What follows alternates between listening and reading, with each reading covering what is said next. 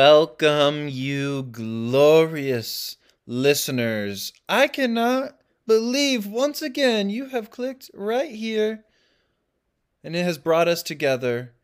Like I am right now talking into this thing, which down the road will be then entering your ears. And isn't that magic? Sorry, I go off on this tangent. However, this right here is the last Compassion Talk of the Compassion Talk series. For now, uh, more to come later. But for now, uh, we are ending on a high note with Diana Winston talking about uh, mindfulness. And, you know, Di- Diana Winston, for upwards of over 20 years, she is a, a speaker, a writer, a teacher, a consultant, all around uh, mindfulness. I mean, she's the director of the uh, UCLA Mindful Awareness Research Center. She's written multiple books. Her latest one uh, being The Little Book of Being Practices and Guidance for Uncovering Your Natural Awareness. Another book of hers is Fully Present The Science, Art, and Practice of Mindfulness. She has m- multiple books out, and, uh, you know, she is. You hear it in the podcast. I say I'm a huge fan of her. I've I've listened to uh, her guided meditations on the UCLA Mindful Awareness Research Center's uh, podcast on you know Apple Podcasts and their own app in general.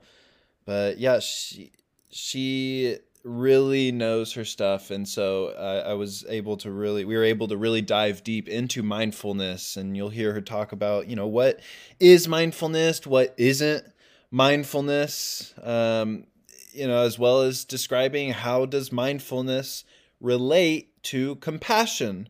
And then you'll be able to experience a guided meditation by Diana Winston um, to kind of wrap up our conversation. So uh, I really hope you enjoy this conversation as much as I did. And thank you so much for tuning in.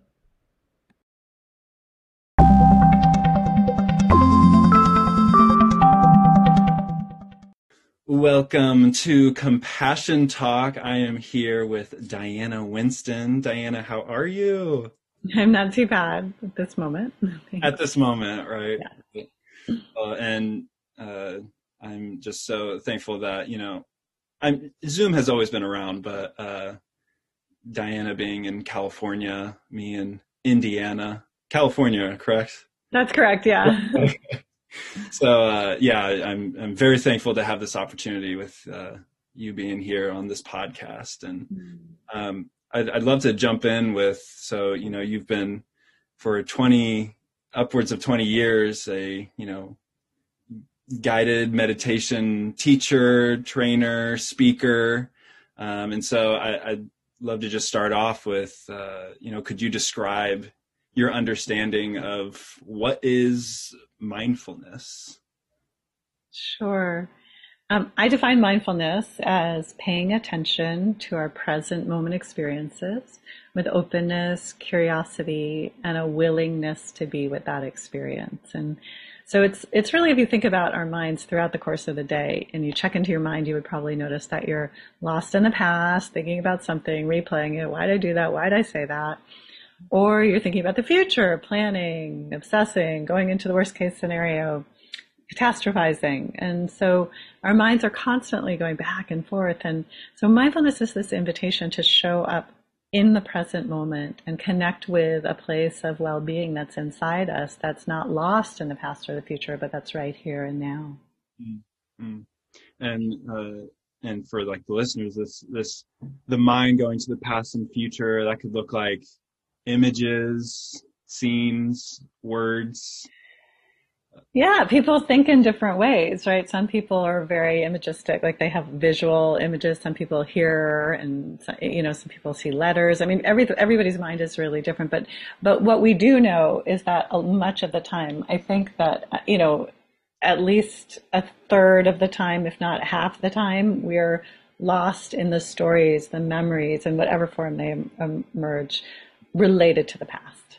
Right. Yeah. So mindfulness is just being with it. Is that, um...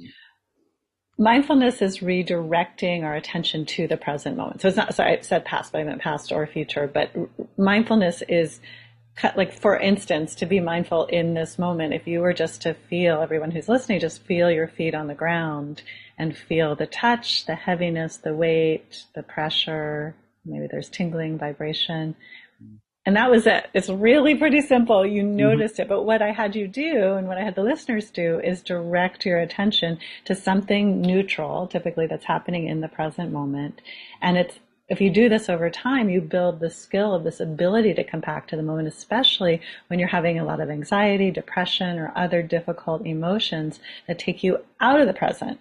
Right? All of those, all of that thinking is all about what's coming up that I'm worried about or what happened that I feel bad about. And so in this moment, we can be here with what is, which is, you know, my body. I'm sitting on a couch. There's the sensations of that and that is that can be enough and i will say because some people are saying what if the present moment isn't isn't like a good experience with mindfulness we can learn tools to handle and face the difficulties that are happening in the moment so learning emotional regulation or you know how to be present in the midst of challenging thoughts and emotions mm, yes so that was a great explanation of what mindfulness is mm-hmm. um, are there any like what is not mindful? okay, um, I just want to add a couple more things. So mindfulness is cultivated typically through a meditation practice. Mm. So that's how we learn to be mindful is we just, you know, you practice it like it's a skill that anybody can learn just by doing it. So we do this practice and the, the practice in and of itself has all sorts of benefits like health benefits, mental health benefits, and life benefits. So it's, it's a meditative practice and it's also a quality of attention that we can have at any moment. So that quality, that ability to return to the moment, to feel appreciation, connection, be present inside oneself, whatever is happening, this is an, this is mindfulness and it's not dependent upon a meditation practice. So I wanted to say that before saying what it's not. um, that's what it is. Yeah. So what it's not is like making your mind go blank and blissing out. It's not about like never having thoughts. It's not about being like a zombie with no feelings and no emotions because you're like so perfectly in the present moment. Um, it's not about not planning or reminiscing. It's so it's it, there's a lot of misconceptions connected to it. Um, but mostly it's a very helpful tool to work with our minds to create more ease and well-being, to help with our emotions, to cultivate positive emotions. Like mindfulness has all sorts of positive benefits. Yes. And so kind of mentioning these positive benefits, so Diana being the director of mindfulness at the Mindful Awareness Research Center, at UCLA. Um, are there? Could you describe any of these benefits or or any uh, recent developments that have uh, come into the mindfulness field? Sure. Um, the research hasn't changed dramatically since mm. it, it, started, but um, you know, people started researching mindfulness like about 30 years ago, but it's only in the last decade, I think that's really picked up. And it's still a very young field. I mean, that's something that people have to be aware of that there's maybe five, six, seven thousand studies, which sounds like a lot. But if we were to say, you know, how many studies tell us that if you exercise, it will help you if you have heart disease, there's probably like 60, 70,000 studies, right? So, it's still a young field. There's a lot more to do, but there's a lot of promising research, and it's been it's a couple of different areas like health, uh, physical health. So stress related conditions are positively impacted. Things like high blood pressure, um, that he, our healing response. So when we have when we're you know have some kind of illness, it boosts the immune system, which we all need right now. It, um, it it's connected to like improving inflammation factors. So so there's a lot that's stress related physical and then oh and also there's a lot of research around chronic pain so it's very helpful with chronic pain Then there's research around mental health. So also robust research around anxiety and depression. And you can sort of start to get the picture as I've described it. It helps us not ruminate, like get lost in those ruminations. So, um, so anxiety, depression, other mental health concerns, and you don't have to have like a clinical diagnosis. It could just be I'm anxious because we're living in a pandemic and it's totally crazy, you know. So, um, so there's that, and then attention. There's a bunch of research looking how mindfulness helps train attention and build more attention. So even if you think you're someone who doesn't have great attention, it can it can transform over time. And then uh, there's neuroscience research looking at how it positively impacts the brain. And they've done a lot of looking at brains of advanced meditators and how it compares to an average person and of the same age. And because as you age, your brain thins out. I don't know if you know that, but now you all can have something else to worry about. When you get older, your brain will thin out. Um, but in the advanced meditators in certain parts of the brain, it doesn't happen. So like, uh, the main area is the prefrontal cortex, and the prefrontal cortex is what we think of as the CEO of our brain flexible thinking, delayed gratification, working memory, impulse control, emotional regulation, right? That is, there's more gray matter, so we want that. Um, so anyway, those are some some of the kind of like basics. Uh, I'll give you one study that's new that I like that that was connected to our center. Uh, they were interested, and this may be related to what we'll talk about later, but um, they're interested in how mindfulness impacts pro-social behavior or altruism. And so there was a study done with like 300 people who were on some video game that was about uh, donation. And so you're given a certain amount of money and you donate the money and then they track what you do. And they had half the group listen to a mindfulness meditation um, before they did it, and they gave at a rate two and a half percent higher than you know twice as twice as many. I think like two point six percent as much as the people who gave who didn't do the meditation. So there is other research looking at mindfulness, altruism. There's research looking at mindfulness and implicit bias. There's you know there's some interesting stuff out there as well. Wow, there's a full range of benefits with mindfulness. Yeah. And is this like uh you know for the listeners uh, who are like so should I I haven't really done mindfulness. Should I like start with an hour every day or um, no, you should not because you probably won't do it. so think about trying to get to the gym. I'm going to get to the gym every day this week right. and then you do it like once or twice. So it's helpful to start keep a very low bar. Like start with, I start students with five minutes a day because five minutes a day is doable. We can integrate five minutes. And then once you integrate the five minutes, oh, okay, well, actually, I'm really enjoying this, or I'm seeing that it has a good effect in my life, so I'll do more. I'll do 10 minutes. And generally, people work up to about, you know, 15 to 20 minutes is a good amount to have in your day. Um, and to do it with support, like to not just say, okay, I'm going to sit down and be mindful, go. Um, we recommend using apps um, or recordings to help you because that'll support you, especially when you're just starting out. Mm-hmm. Yeah, and, and I also just want to mention that this is something that I fell into was after each meditation being like, what happened? What, where are the results? And knowing that those results will come in situations that are unrelated to you sitting down. That's the practice part of mindfulness. So I, I kind of want to uh, transition or or at least focus on any have there been any you know frequently asked questions about mindfulness that have uh, been repeatedly asked to you over the years um, you mean about like the technique of mindfulness? Yeah. or or the larger larger questions? Um or larger. which one? Both? Either? Both. Let's go both. Make it more complicated.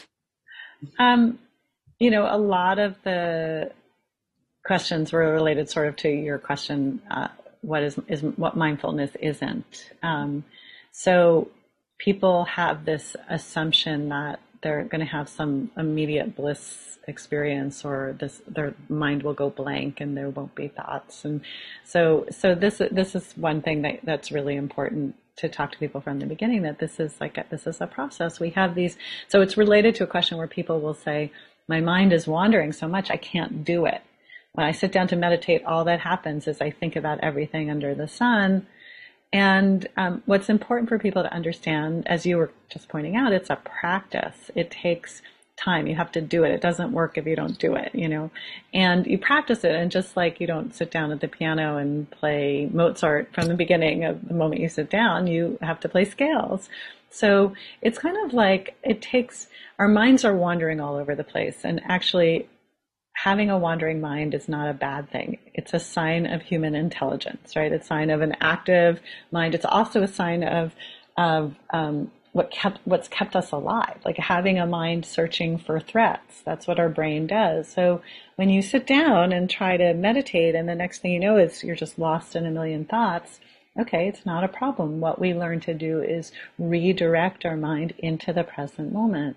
And we learn to let go of the things that are taking us elsewhere and come back. And as you do it over time it's like a it's like a muscle that's built in your mind, not literally, but it's a, a, muscle that develops and then we have more and more skills. So this is the main one and the main place where people get discouraged and you can't do it wrong. Like just do it. Get yourself, sit down somewhere and try it and then see how it affects your life. That's really what you were pointing to, right? That, that it's, it's not about like, oh, can I be with every single breath? I don't think I even yet described it. Um, but maybe I should describe the, the beginning of the meditation that we start people with is find something in your body, like your breathing. When your attention wanders, you bring it back. And you do this over and over and over. And so this is, so what I was pointing to is that how many breaths you can be aware of is not the goal, but how it affects your life. Am I being kinder to myself? Am I being um, how am I relating to my partner? How am I, do I feel like when I get lost in emotions, do I have a ability to come back to myself? How are my other relationships faring? These are all signs that the mindfulness is like working, right? That's it. That's what to look for weird things are going to happen when you do it. Good. good weird, way. good things. Yes. so, yeah. being on uh, Compassion Talk, the podcast, uh, mm-hmm. could you describe how, um, you know, how compassion relates to what we've been talking about with mindfulness? Yeah. So, compassion is connected to like in my view, it's like us connecting to somebody else's pain and having a response arising of like wanting to alleviate that pain. So it's like an opening of the heart to another person. And so, practically speaking, and also with the research, mindfulness has this element of kindness and and well we say more kindness but kindness and compassion built into it so we some people say that like a definition of mindfulness could be paying attention with kindness. And so what that means is like you're having an experience. I call it the willingness to be with that experience, but you're having an experience and instead of being like, I hate this experience, I shouldn't have this experience, there's something wrong with me that I'm having this experience. With a mindful mind and heart, we just, we're willing to be with things as they are, willing to be with ourselves. So we're showing up for ourselves with kindness. And every time you lose your focus, you don't go, you stupid jerk, get mm. back to your breathing, right? You gently and kindly come back. So it's inherent in the technique itself and people report more and more kindness over time as they practice it and more self-kindness because they're cultivating the skill. Really, it's a skill. Mm. Um, and there are practices that come out of the mindfulness world that are associated with it where we deliberately develop kindness and compassion. And so you can do practices that like where you, you think about a person and you send them compassion and then you, it, it, it kind of uses mindfulness in certain ways, but they're wonderful practices connected to the cultivation of compassion that, so that our mind can be trained. Um, last thing I'll mention, or do you want me to, were you about to say something? No, please.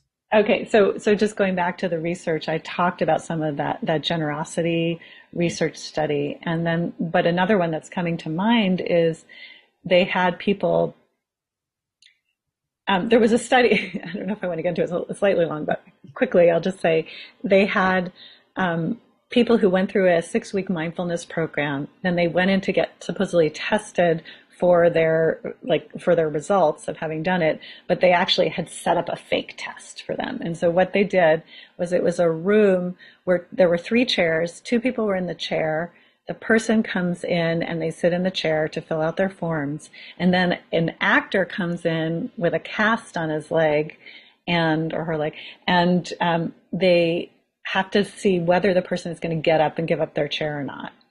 Right. So that was the test. and then there's this, there's this complicating factor because apparently you don't do things if other people aren't doing it. So those other two people don't get up. Mm-hmm. You know, that's why people don't like in a terrible situation when nobody else is calling the cops.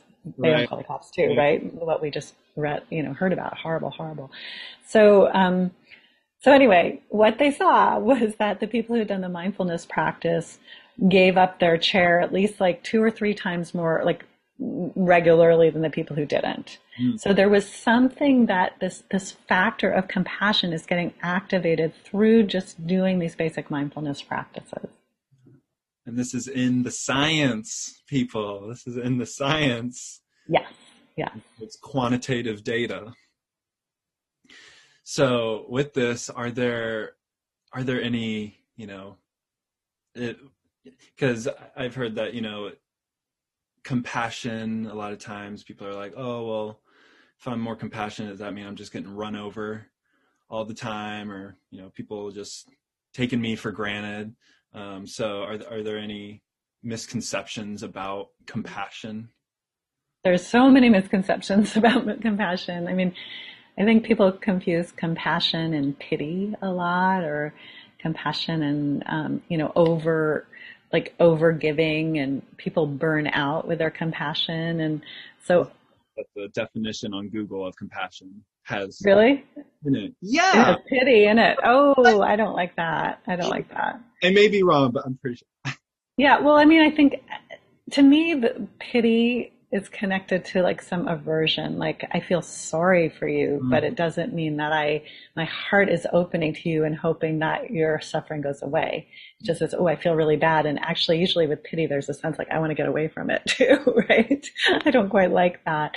So, um, so c- compassion is, um, now I'm losing the thread. Tell me what the question was again. Uh, misconceptions about compassion. Oh, misconceptions. Yeah.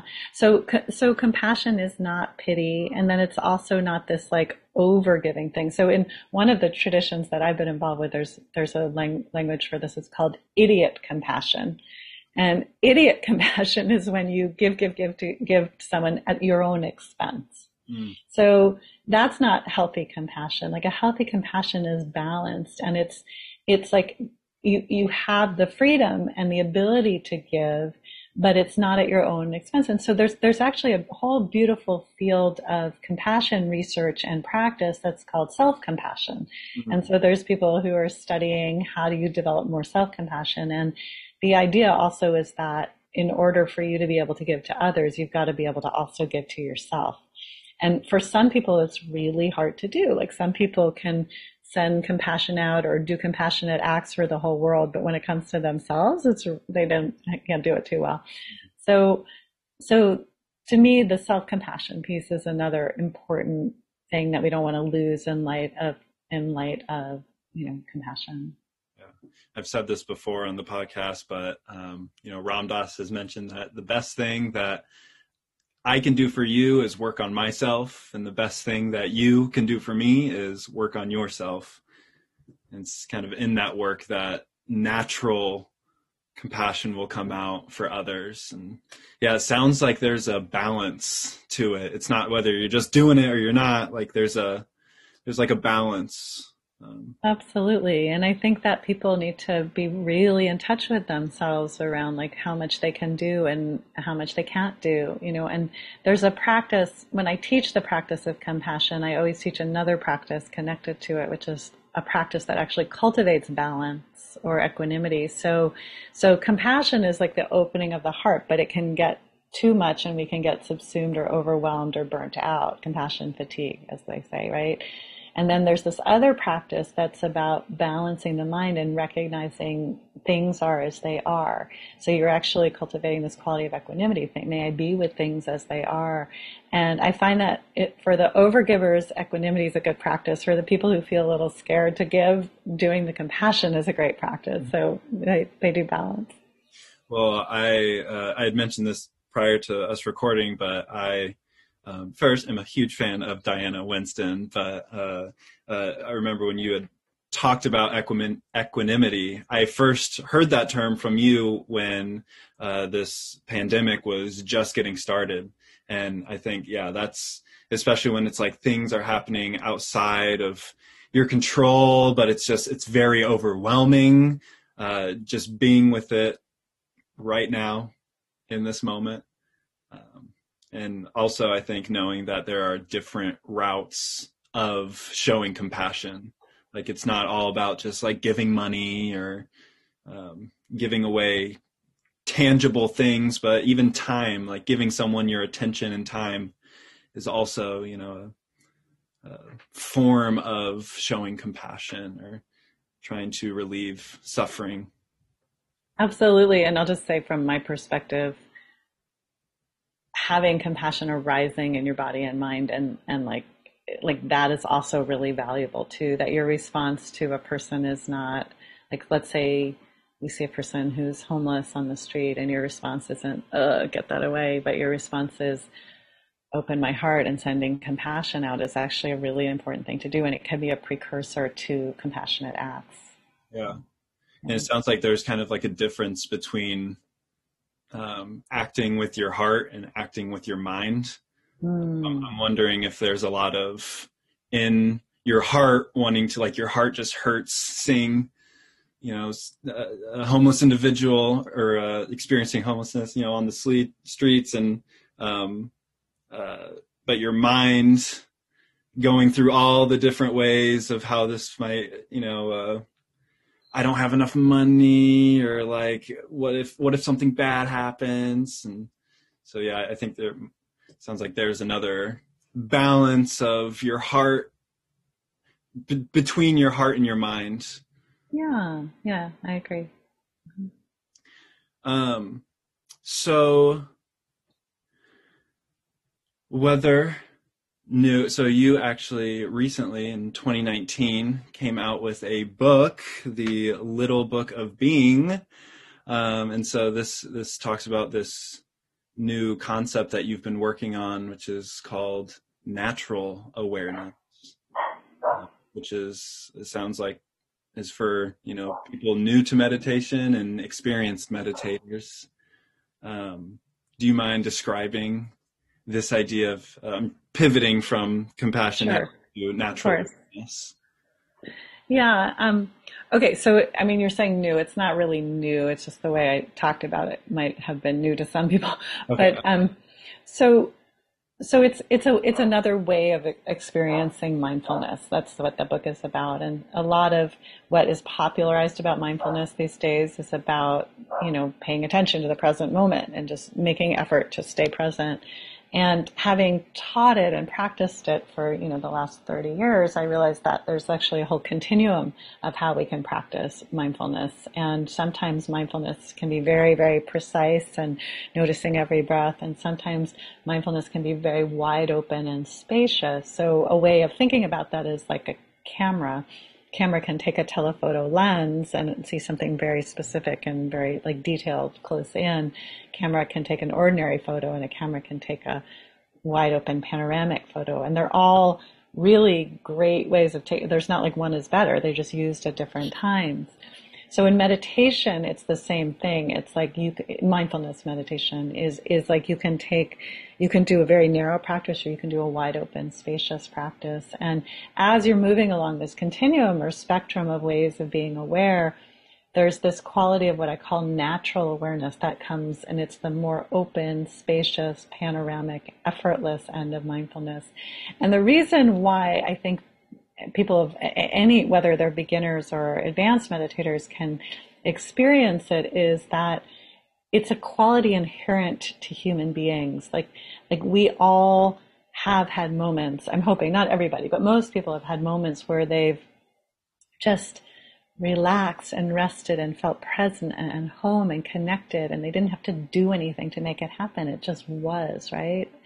This is like often it happens in nature for people or in sports or in, you know, in artistic activity or dancing or something, right? So there's this, this way that humans have this, this already existing natural awareness. Where it gets interesting for advanced meditators is that it can actually be something that we can investigate and evoke and not have it just be like, oh yeah, once when I was walking out in the mountains, this happened. But you can deliberately do practices to help cultivate it. And I call these glimpse practices that help bring this practice to mind, to your ability. And, and, and we can even begin to investigate that which is aware like awareness itself, which is really like this is far out. If your listeners have lost me at this point, that's okay. But but um, but that's that's sort of like the far end of natural awareness. Yeah, yeah. I really, I really like the those uh, examples that you brought in of the effortless of whether you're dancing or you're in sports, you might be mm-hmm. cooking, you are like in the zone. Mm-hmm. Um, and so, yeah, that, that, I think that really highlights this effortless. You know, it's just happening. It is mm. happening.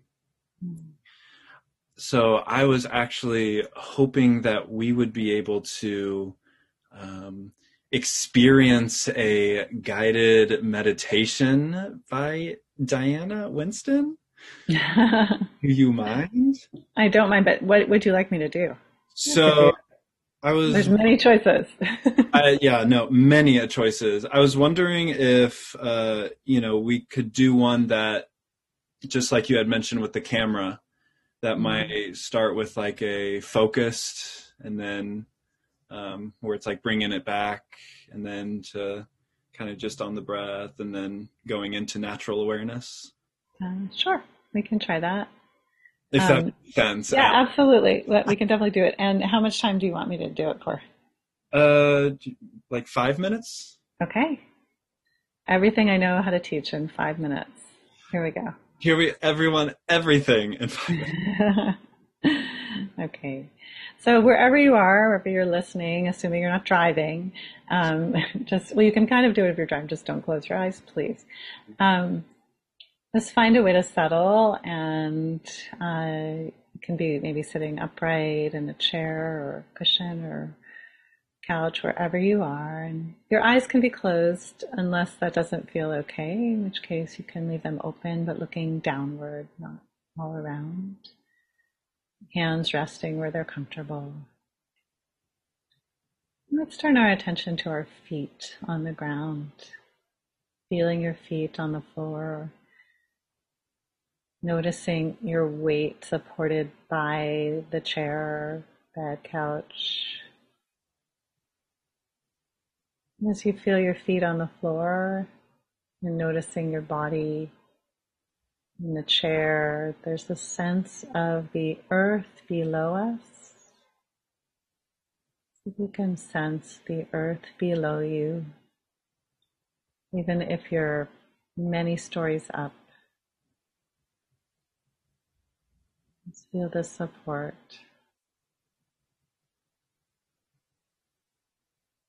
And this is a practice. You can feel your feet at any time when your mind gets lost in all sorts of worries and concerns. Just feel your feet on the ground. Feel the earth, the sense of the earth below you. And now bring your attention to your breath in your body. Maybe you feel your abdomen rising and falling with each breath. So can you feel your abdomen moving? Let your breath be natural, in and out through your nose.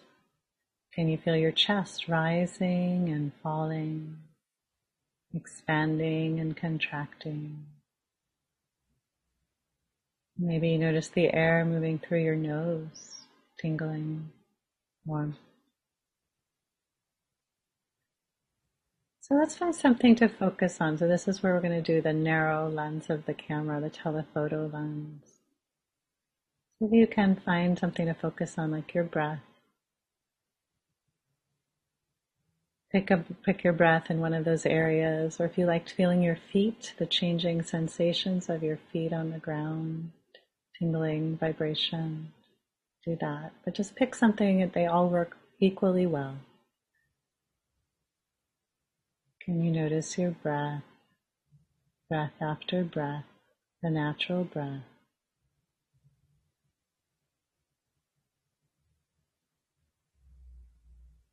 And then when your attention gets caught in other things, it will probably wander away. Gently return it to your breath or to the feet, either one. With a breath, get lost in thought, come back to the breath.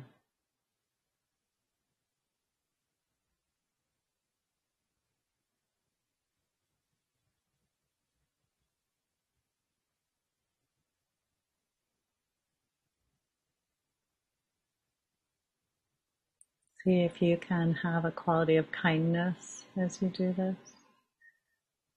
Kindness for yourself. Yes, your mind may be wandering. It wanders for everybody, but just come back as we develop this, this narrow, focused awareness.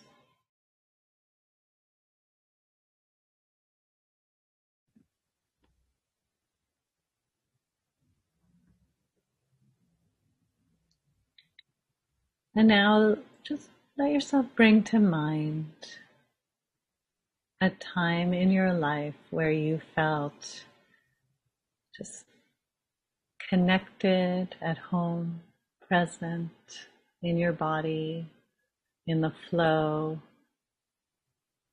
What I was describing earlier, what is there a time that you can point to? And it doesn't have to be anything special or dramatic. It could be out in nature or with your best friend or with an animal or in sports or in art or anything else. See if you can remember a time that you were just naturally present without having to do much.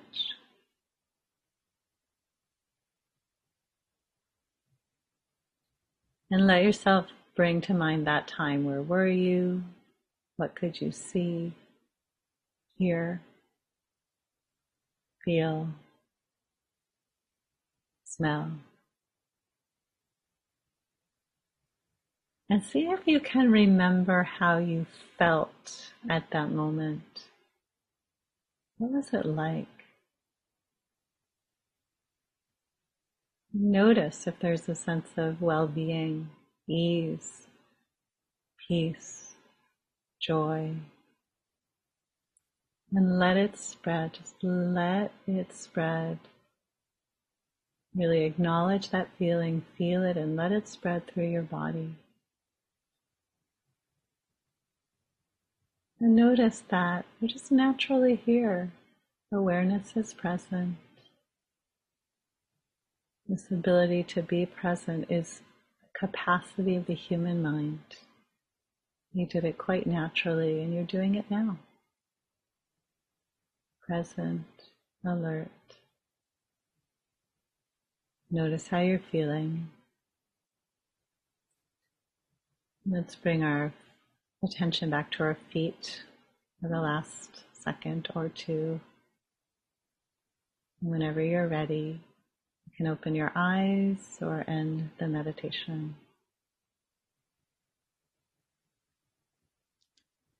There you go. Thank you so much for that. You're welcome. Really appreciate it. I'm sure mm-hmm. everybody out there appreciates that.